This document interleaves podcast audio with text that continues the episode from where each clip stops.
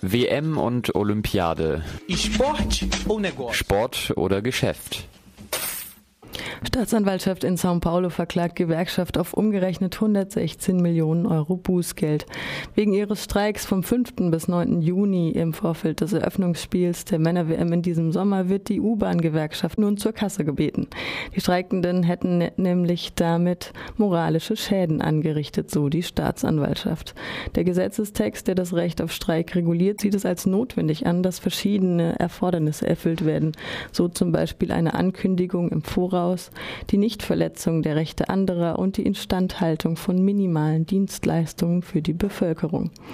Die besagten Erfordernisse hatte das Arbeitsgericht in einer vorherigen Entscheidung festgelegt.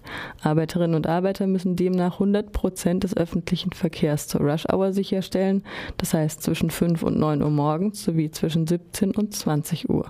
Außerdem müssten sie 85 Prozent der restlichen Fahrpläne einhalten. Das Urteil hatte den Ausbruch des Streiks der Gewerkschaften nicht verhindert. Während des Stillstands seien mehr als sieben Millionen Nutzerinnen und Nutzer zu Schaden gekommen. Die U-Bahn-Gewerkschaft in São Paulo hat nun Unterstützung von allen anderen gewerkschaftlichen Organisationen bekommen.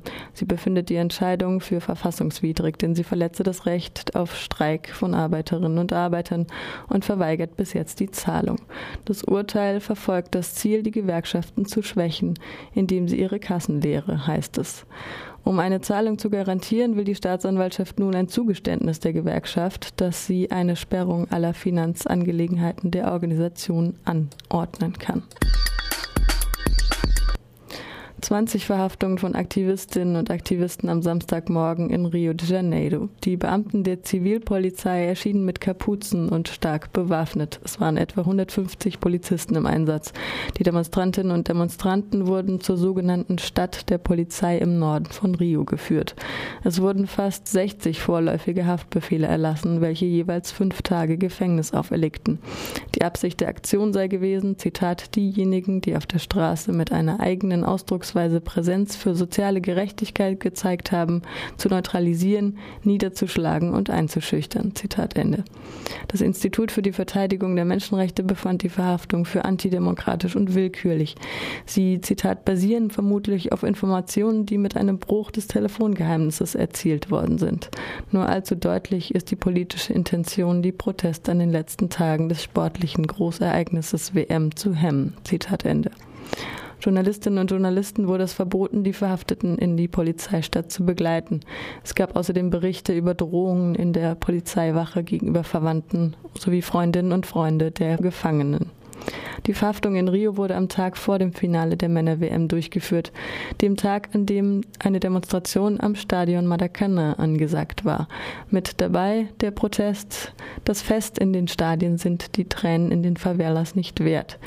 Die Versammlung war für 13 Uhr in Tijuca in der direkten Nachbarschaft des Stadions Maracanã angesetzt, in dem die deutsche und die argentinische Nationalmannschaft um den Pokal spielten. Es kamen Hunderttausende Menschen zum Protest. Bei der Demonstration wurden dann Dutzende Menschen verletzt. Die Polizei griff außerdem auch Journalistinnen und Journalisten mit Tränengasbomben und Gummiknüppeln an. Sie zerstörten ihr Equipment und nahmen die Medienschaffende auch mit auf die Wache. Allein 2013 wurden 190 Journalistinnen und Journalisten verhaftet und misshandelt. 21 wurden seit 2004 durch Polizeigewalt getötet. Nós temos um dado em âmbito nacional que 250 mil pessoas foram ou. Die Zahl der Geräumten beläuft sich landesweit auf 250.000. Und nur weil die WM jetzt vorbei ist, heißt das nicht, dass auch der Bau dieser Prestigeobjekte vorbei sei. Deswegen gehen auch die Proteste weiter. A gente acredita que a mobilização ela tende a continuar, não só em função da Copa, porque a Copa foi um motivo também da gente visibilizar essa agenda de lutas. Ein Vermächtnis, das bleibt. Rosileni Vanzetto von den nationalen WM-Basiskomitees ANCOP wagt ein Resümee der Proteste, die während der vergangenen Wochen und Jahren die Straßen der brasilianischen Städte blockierten. Bom, a ANCOP tem feito uma articulação né, desde 2010 sobre os impactos né, de eventos, no caso da COP.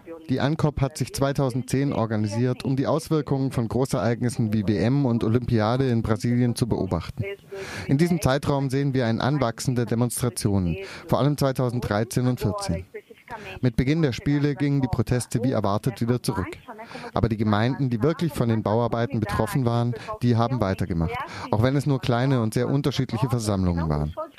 Was sie anprangerten, war auch die Polizeigewalt, die sich seit dem letzten Jahr intensiviert hat. Außerdem nahm Willkür und Brutalität der Staatsgewalt bei den Demonstrationen zu. Deswegen haben wir nach kreativeren Protestformen gesucht, die unsere Forderungen besser sichtbar machen können, ohne unbedingt auf der Straße zu demonstrieren. So haben wir hier Paulo zum Beispiel angefangen, Straßenfußball zu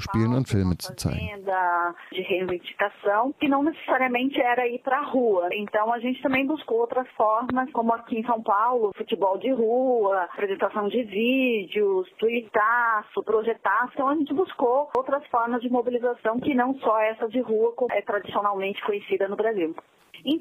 In einigen Städten waren die Bewegungen auf der Straße sehr viel stärker als in anderen. Porto Alegre, Sao Paulo, Rio, Fortaleza, Brasilia, Belo Horizonte sind die Städte, wo die Leute seit dem Eröffnungsspiel am 16. Juni bis zum Finale vergangenen Sonntag auf den Straßen waren. An den restlichen sechs Austragungsorten wurden Leute mobilisiert, obwohl es nicht mehr die Massen waren. Sie fanden aber andere, individuelle, kreative Ausdrucksformen, in jeder Stadt eine eigene Ausdrucksweise.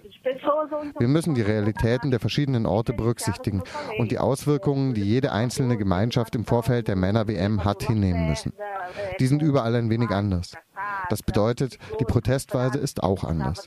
Nehmen wir zum Beispiel Porto Alegre. Neben dem Bau des Stadions gab es Enteignungen, Räumungen, Verletzungen des Rechts auf Wohnen. Es gibt eine große Anzahl an Leuten, die von den Bauarbeiten der Männer-WM betroffen sind. Genauso wie hier in Sao Paulo, in Rio de Janeiro. In Manaus, Hauptstadt des Bundesstaates Amazonas, gab es keine Räumungen. Das heißt nicht, dass es dort keinen Widerstand, keine Proteste oder Demonstrationen gab. Die WM war gut, um Menschenrechtsverletzungen und unsere Forderungen sichtbar zu machen. Der Kampf geht weiter, auch mit Blick auf die Olympiade 2016 in Rio de Janeiro. Ich glaube, die WM war ein Anlass, um die Probleme, mit der es die brasilianische Gesellschaft zu tun hat, sichtbar zu machen. Das sind keine speziellen WM-Probleme. Sie haben sich mit diesem Ereignis nur verstärkt. Das Recht auf Stadt, Freizügigkeit, Versammlungsfreiheit, Recht auf Wohnen. Isso também gerou volume maior de mobilizações, de reivindicação. Bom, eu acho que é visibilizar os problemas que a sociedade brasileira enfrenta, que na verdade, como eu falei, Ambulante Verkäuferinnen, Straßenverkäuferinnen leiden permanent an dem Druck von oben und können ihre Arbeit nicht in Würde ausüben. Aber was uns freut zu sehen ist, es gibt ein Vermächtnis, das wir weitergeben. Unser Kampf, die Aktionen, die die ANCOP organisiert hat, haben die Probleme in der brasilianischen Gesellschaft für andere sichtbar gemacht. Die Ausgaben, die für Stadien, das FIFA-Fanfest und andere Veranstaltungsorte gemacht wurden, stammen überwiegend aus öffentlichen Geldern. Das ist eine Anklage, die wir öffentlich gemacht haben. Das hat einen Großteil der Gesellschaft sozusagen auf unsere Seite gezogen.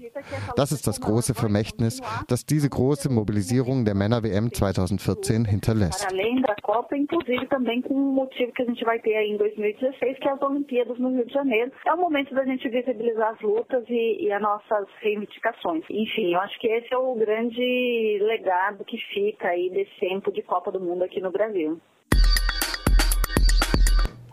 Auf die Straße für das Ende der Polizeigewalt. Vergangenen Donnerstag blockierten soziale Bewegungen mit ihrer Forderung, staatliche Repression zu beenden, die Straßen vor dem Amt für öffentliche Sicherheit in São Paulo.